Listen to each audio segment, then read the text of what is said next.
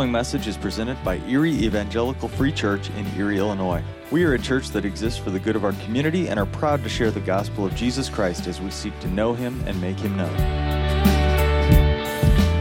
When I was a, a, a young child, uh, I had a couple of dreams about what I wanted to do with my life. First was to play for the Chicago Cubs. I wanted to play shortstop or pitch. I didn't care. I was, I was okay with either one. Um, one of the other things I always wanted to do was I wanted to be a fighter pilot right? I thought that was just the coolest thing. I think some of it came from my obsession with Star Wars, right? There's lots, it's, it's not really, it's space, not airplane, I don't know, it, but it, it's all the same, right? And the other one was, let me finish the whole thing before you jump to conclusions here, okay? Top Gun. Now, before you judge my parents, I saw the TBS edited version, which is like 20 minutes shorter than the, the original movie. Um, but I remember seeing that, and it was just the coolest thing in the world. So I start reading on fighter pilots and, and aviators and, and all this stuff, and really cool. And one of the things that I always remember about some of the study was I was reading a guy who was a, a, a naval pilot, and he used to land on aircraft carriers. And if you know aircraft carriers, it's not like landing on flat ground. Like the aircraft carrier is going like this, and you're trying to land on top of this thing. But he was talking about landing on aircraft carriers at night and how it is nearly impossible. He said, Listen, you want to know what it's like to try to land on an aircraft carrier at night? He said, Go in your living room, get all the furniture out of the room, take a stamp, put it in the middle of the room. Now go to the doorway turn off the lights, put your hands behind your back, and try to dive and lick the stamp. he said that's what it's like to try to land on an aircraft carrier at night. I think this is also how it feels sometimes for us when we think about our Christian service. When we think about the way we serve in the kingdom of God. We know kind of what needs to be done. We have a general direction thought out. But if we're honest, approaching that feels like a shot in the dark, like we are diving to lick a stamp. Last week, we talked about how ministry that is built on a foundation of the gospel perseveres for the church by proclaiming the truth in order to bring others to a more complete knowledge of salvation through Jesus Christ. That's the big picture. That's what we do as the church. So, in seeking clarity for our own lives, for your life and my life, we're left with a very obvious question how do you and I do this in the ways God has called us to uniquely serve his kingdom and to serve his people? As we open Colossians 2, again, we're going to see Paul continuing to talk about his ministry. And in verses 1 through 7, he's going to give us three important aspects of Christian ministry. And we're going to see how these inform our own personal service for Christ's sake, how we serve the way God has called us to serve in our lives.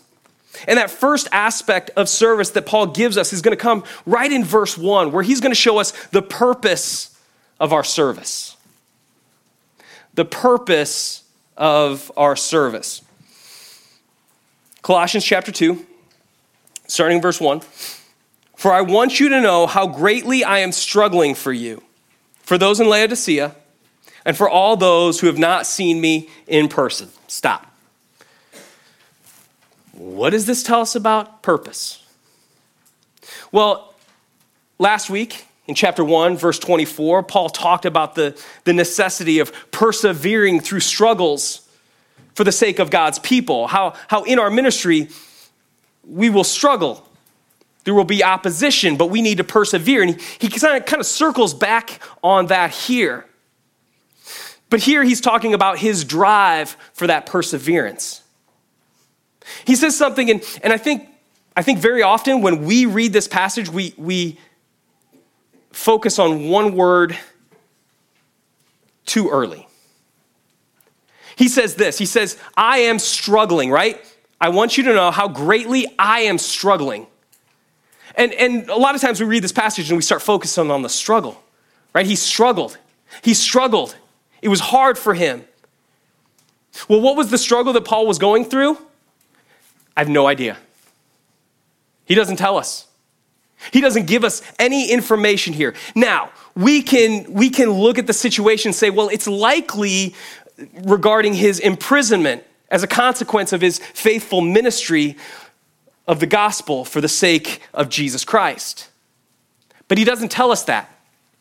He just says, listen, I'm struggling. I think the important thing and the thing that we often miss is what he says next. Because he doesn't tell us how he's struggling, but he tells us why he's struggling. He says, I want you to know how greatly I'm struggling for you. He gets into the purpose. It's, it's not about his struggle, it's about who he's struggling for. And there's three groups of people. He says, I'm struggling for you, Colossians, church in Colossae. And then he says Laodicea, which is the next big town near Colossae. Laodicea is about 11 miles from Colossae, very close. Although in that day you're walking everywhere, so maybe it doesn't feel as close. And then he says, For all those who have not seen me. And what he does is he says, Listen, I'm struggling for the church, for all the believers. And he does this in these concentric circles, right? He says, You right here, Laodicea right around you, and those who have not seen me, all the other believers outside of that. It's very similar to what Jesus tells his disciples in the book of Acts. If you remember in the book of Acts, chapter 1, one of the, the last things Jesus says to his disciples, he says, But you will receive power when the Holy Spirit has come on you, and you will be my witnesses. And if you remember how this verse goes, he says, You will be my witnesses in Jerusalem, which is the city they're in, and all of Judea and Samaria, the surrounding country, and to the ends of the earth right? There's these concentric circles. And in fact, this almost same wording comes around in Acts chapter 8, verse 1.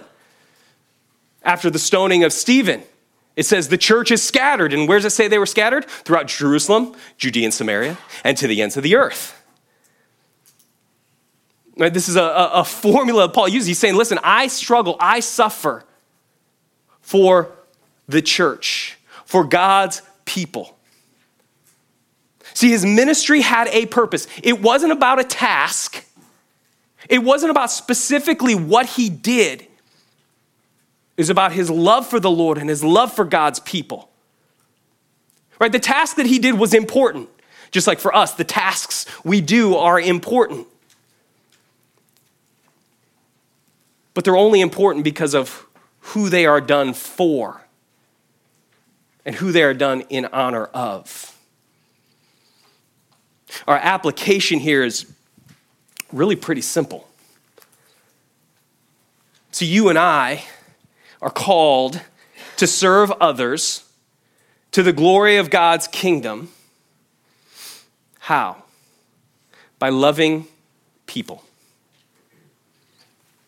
By loving people. You want to know the purpose of your calling, of your mission, of how you're going to live out kingdom purposes, right? It comes back to the who. Why are you doing this? Who is this done for? Is this done in love for God's people? You'll see another place where this happens in Scripture. You go back to the book of Nehemiah. Remember, we studied Nehemiah last year. And in Nehemiah chapter 1, verse 2, we get the opening of Nehemiah's ministry. And Nehemiah says, So I'm, I'm, I'm sitting back in the kingdom. He says, My brother Hanani comes. It says, Hanani, one of my brothers, came with certain men from Judah. And I asked them concerning the Jews who had escaped, who had survived the exile, concerning Jerusalem. Now, here's where this is important, because if you remember, we talked about this back then. Your Bible, your translation of the Bible may say that he asked about Jerusalem and the people of Israel. But the Hebrew text is very clear that Nehemiah asks first about God's people and then about the city of Jerusalem. The primary care, the primary concern was serving God and loving his people. He was going to build the wall of Jerusalem. He was going to protect the wall. He was going to do that physical work. but it was done out of a love for God's people. So the question is how do we identify and engage how God has called us to love his people? Right? Because God's calling in our life is not about a task. There will be a task to do. Let's not throw the baby out with the bathwater. But God is calling us to love his people. Well, how do we know how this works? How do we know who God has called us to love? Let me give you three questions to help you. If you're sitting here and you're like, I have no idea how to do this, I have no idea how this looks in my life, let me give you three questions you can ask that can help you. And in fact, I'll give you three words. You don't even have to remember full questions, just remember three words. Okay, and the first word is this examine. Examine. And the question that goes along with this is this Are you all in with Jesus? This is where we start. Are you all in with Jesus? Is he more than just your fire insurance? Is he Lord of your life? That means when Jesus says go, will you go? When Jesus says stop, will you stop? When Jesus says talk to that person, will you talk to that person? When Jesus says not this person, will you turn away from this person? The question is are you all in with Jesus, whatever he says? If so, you're ready to go on to question number two. So the second word is this pray. Now, some people will say, well, you should always start with prayer. I agree. We always start with prayer. Right? But here, if you're not all in with Jesus, it doesn't matter what you're asking him. Because it doesn't matter what he tells you, you're not going to do it anyway. So let's start and ask Are we all in? Then let's go in prayer. Ask the Holy Spirit to give you a clear picture. God, who do you want me to love uniquely? And Jesus, who do you want me to reach out to? God may give you the name of one person. And you know what? That's awesome. Start praying then about how you can love that one person the way Christ has loved you. God may give you the names of several people. That's awesome. Start praying about how you can love those several people the way Christ has loved you. But the whole thing is, if we say, Yes, God, we're going to go wherever you go, we're going to do whatever you called us to do, then we need to go to Him and say, Okay, what is that? And we go with confidence knowing that God will speak to us, He will show us what we are to do. And that leads us to number three. Third word, go. You surprised that this is the, the, the last one? Go. Now start loving that person. Start loving that person. because this has to be the motivation for whatever we do, right? The specifics of the task don't matter. That, that doesn't mean they're not important, but it means without love, they are useless. Without love, you can be the greatest person at whatever ministry you want to do, and you know what? It's absolutely worthless. Because the question is are we going to love? Are we loving the way Christ has loved us? Because this is the purpose of our service. So, as we think about our own ministry and what God's called us to do, no matter how clearly you have that in your mind or, or how muddied that is in your thoughts right now, are we moving forward? Are we seeking to grow and mature? Are we seeking for ways to serve God's kingdom by loving his people. See, Paul's purpose was clear. Was to struggle for, to serve, to love the church. But how does he gauge success? He shows us in verses 2 through 5 where we see the goals of our service. Verses 2 through 5. Paul, Paul has just said, listen, I struggle greatly for you, for Laodicea, and for those who have not seen me. Verse 2, he says, I want their hearts. There, here is the church, the believers. I want their hearts to be encouraged and joined together in love so that they may have all the riches of complete understanding and have the knowledge of God's mystery, Christ. In him are hidden all the treasures of wisdom and knowledge. I am saying this so that no one will deceive you with arguments that may sound reasonable. For I may be absent in the body, but I am with you in spirit rejoicing to see how well ordered you are and the strength of your faith in Christ. Okay, the goals of our service. First off, goals are different than purposes, right? Maybe. Goals are different than purposes.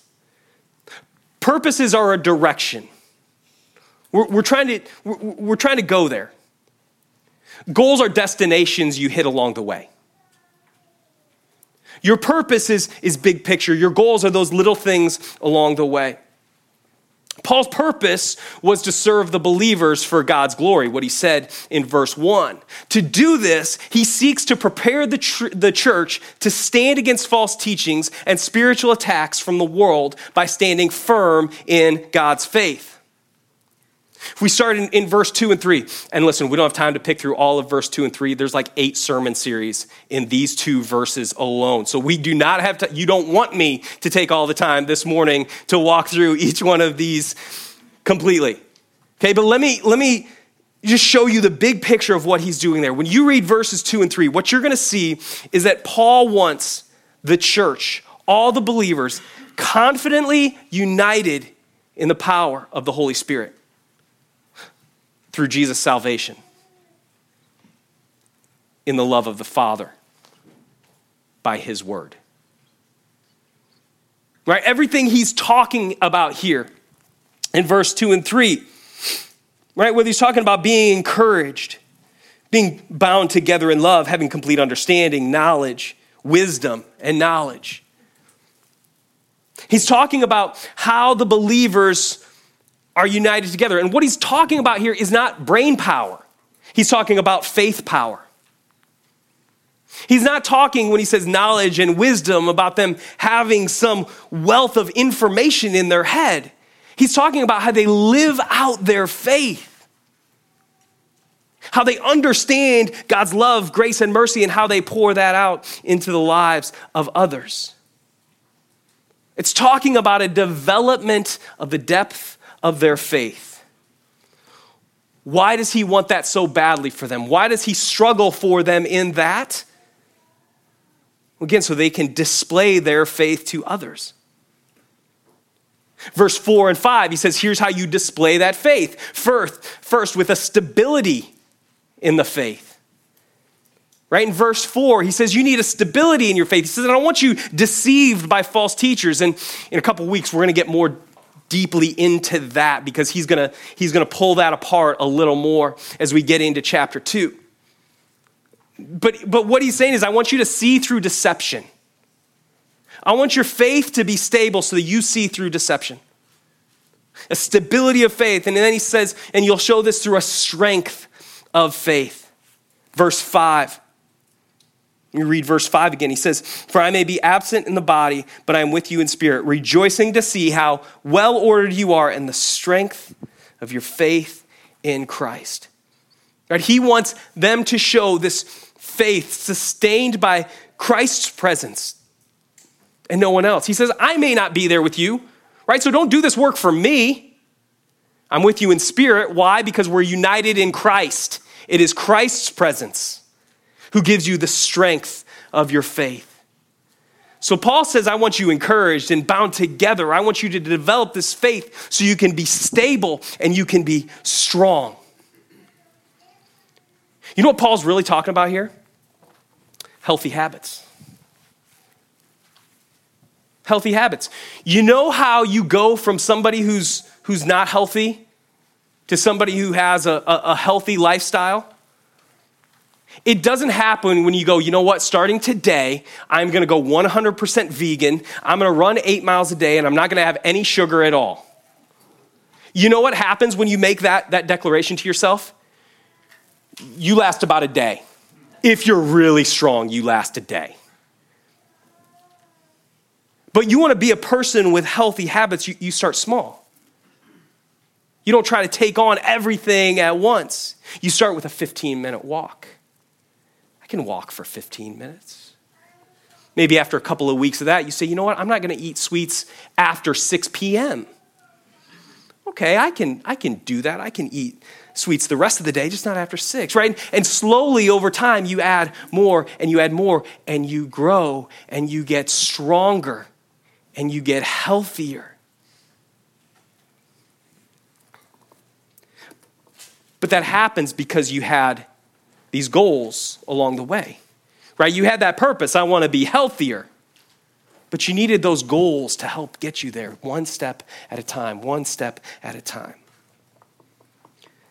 In serving others, in loving others as Christ has loved us, we need good, specific, quality goals as well.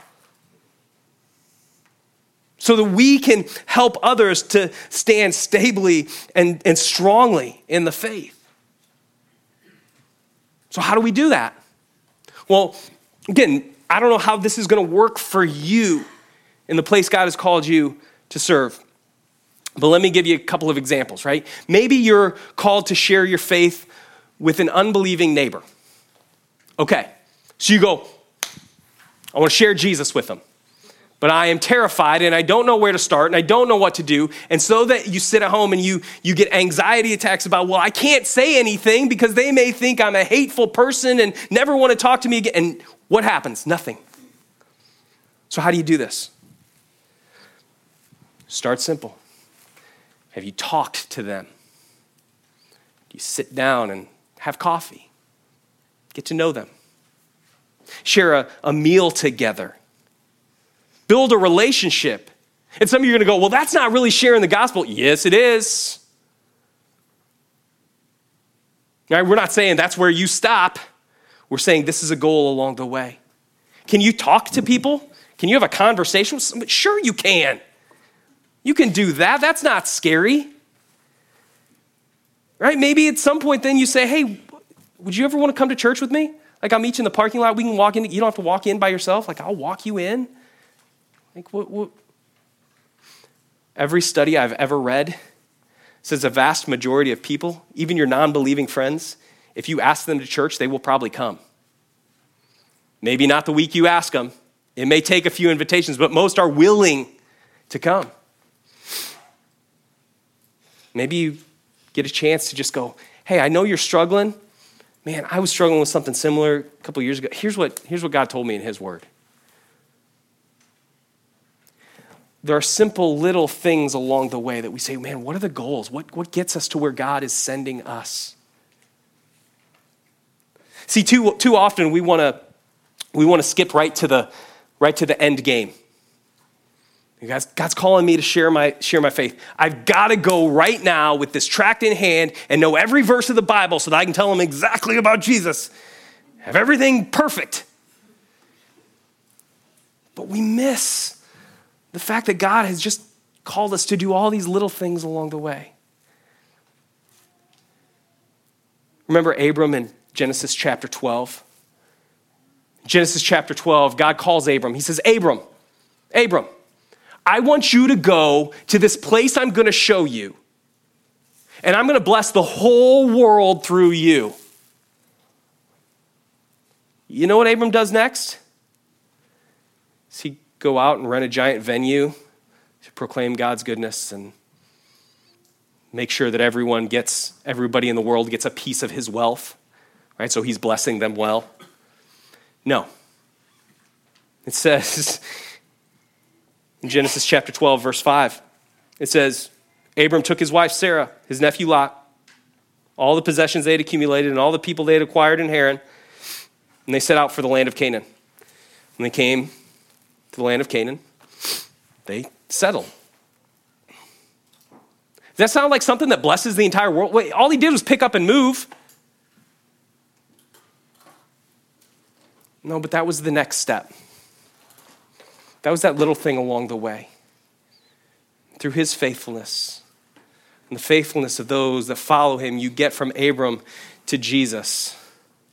The same family line. And Jesus is the blessing for the entire world.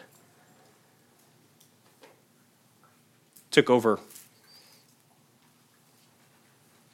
over 4,000 years to get there.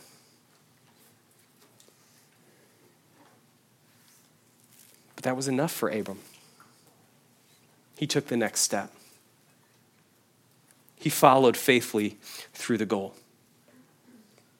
How will you and I faithfully progress through the work that God has called us to? How will we find those goals along the way? Okay, God, this is where you want me to go. How do, where do you want me to take the next step? And will we faithfully take that step? So we have a purpose, we have some goals. Well, what next? Well, next, Paul finishes this passage in verse 6 and 7 where he shows us the fruit of our service. The fruit of our service. Verses 6 and 7 says, So then, just as you have received Christ as Lord, continue to live in him, being rooted and built up in him, and established in the faith, just as you were taught, and overflowing with gratitude. Now, these two verses serve as a bridge to the, the section and the passages that come after this. He says, Listen, understand this, this calling, this service, and now I'm going to tell you what, what comes next. But Paul says that, that this happens, this bridge from what we know to what we do happens when we bear the fruit of the gospel message. Paul says, I see this happening in you as you bear the fruit of this gospel message that I have proclaimed to you. Again, there's, there's something that happens here that I think we far too often gloss over. In verse 6, he says, So then, just as you have received Christ Jesus as Lord, continue to live in him. You know what the key word in that verse is? Continue. The key word in that verse is continue. Paul is encouraging the church to stay the course. He says, You're not living however you want to live. He says, You're living faithfully. That's good. That's great. You're on the right track. Now, what do you do? Keep going. Stay faithful because he wants them to bear fruit.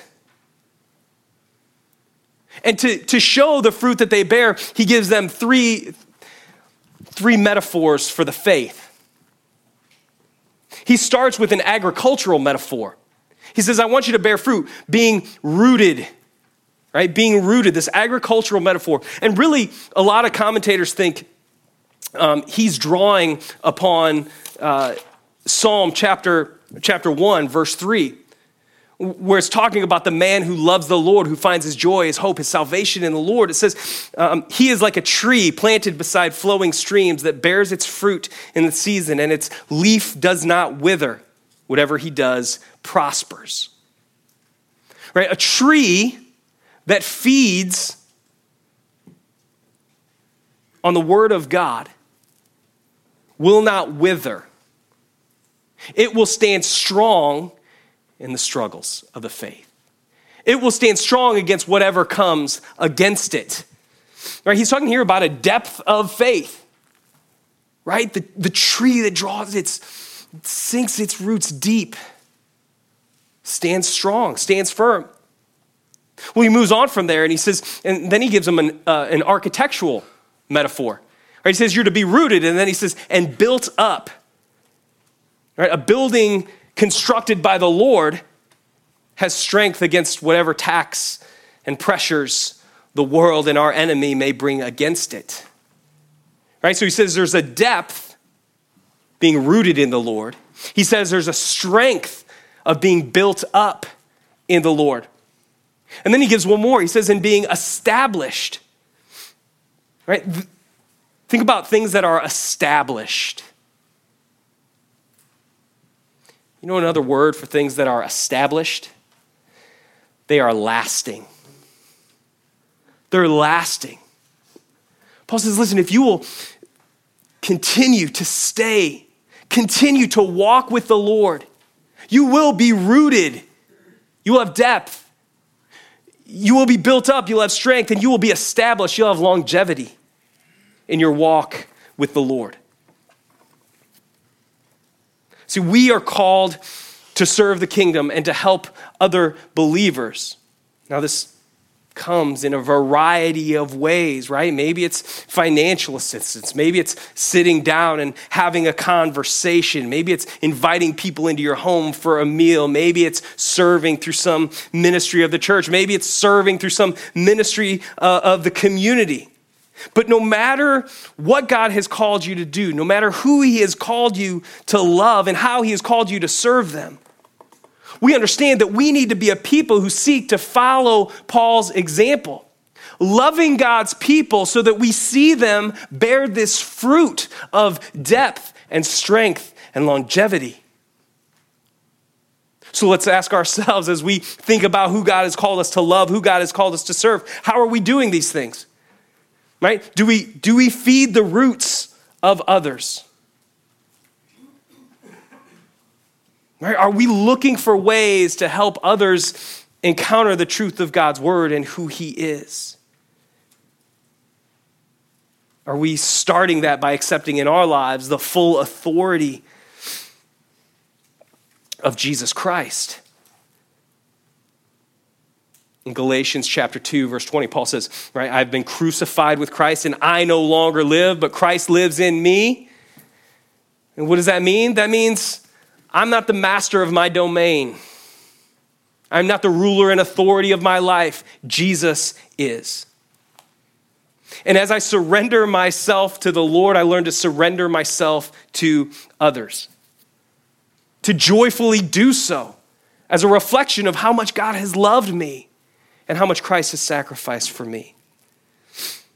It's an act of serving others, helping their sink their roots deeply is, is about showing them, pointing them to the, the perfect sustenance that comes only through Jesus Christ. So, so, do we feed the roots of others? Do we guide others in building them up? Right? Are we a people who encourage others? Do we look for what people are doing really well and express our gratitude for them? Right? You want to build a relationship with somebody? You want to find a way to build a relationship with somebody? Start by being grateful for who they are and what they do. Encourage them, build them up. Don't be a person of, of sharp criticism who only wants to tell people how they're not good enough. You want to build a relationship? Be an encourager. And as we build others up, as we encourage them, we get the opportunity to then show them the depth of God's love in our hearts. So, do we feed the roots of others? Do we guide others in building them up? And third, will we help establish their faith for the long run? Right? Are, are, are we looking for ways to build up the faith of others so that they continue by encouraging, motivating, building up those around them. Rooted, built up, established. In other words, I just spent several minutes talking about that. Let me give you the short version now. In other words, the fruit of our ministry is found in how we point ourselves and others back to the love of our God. The fruit of our ministry is found in how we live out the gospel, in how we understand God's incredible love for us, in how we see how his people turned away from him time and time and time again, just as you and I have, and just as you and I continue to do. In how we see that God is in, in his infinite goodness and mercy, loves us anyway, and sent his son, Jesus Christ, to be born in a manger in Bethlehem so he could live perfectly, die sacrificially, rise victoriously to deliver us completely from our sin and from our wretchedness, not because of anything we've done, but because of who he is. Listen, if we understand that and every part of our life points back to that, we will be a people who are building up others, who are rooting, building up their roots, building up their faith, and establishing them for the long run. But the question is, what fruit are we seeking along the way? Do we want others to be rooted, built up, and established?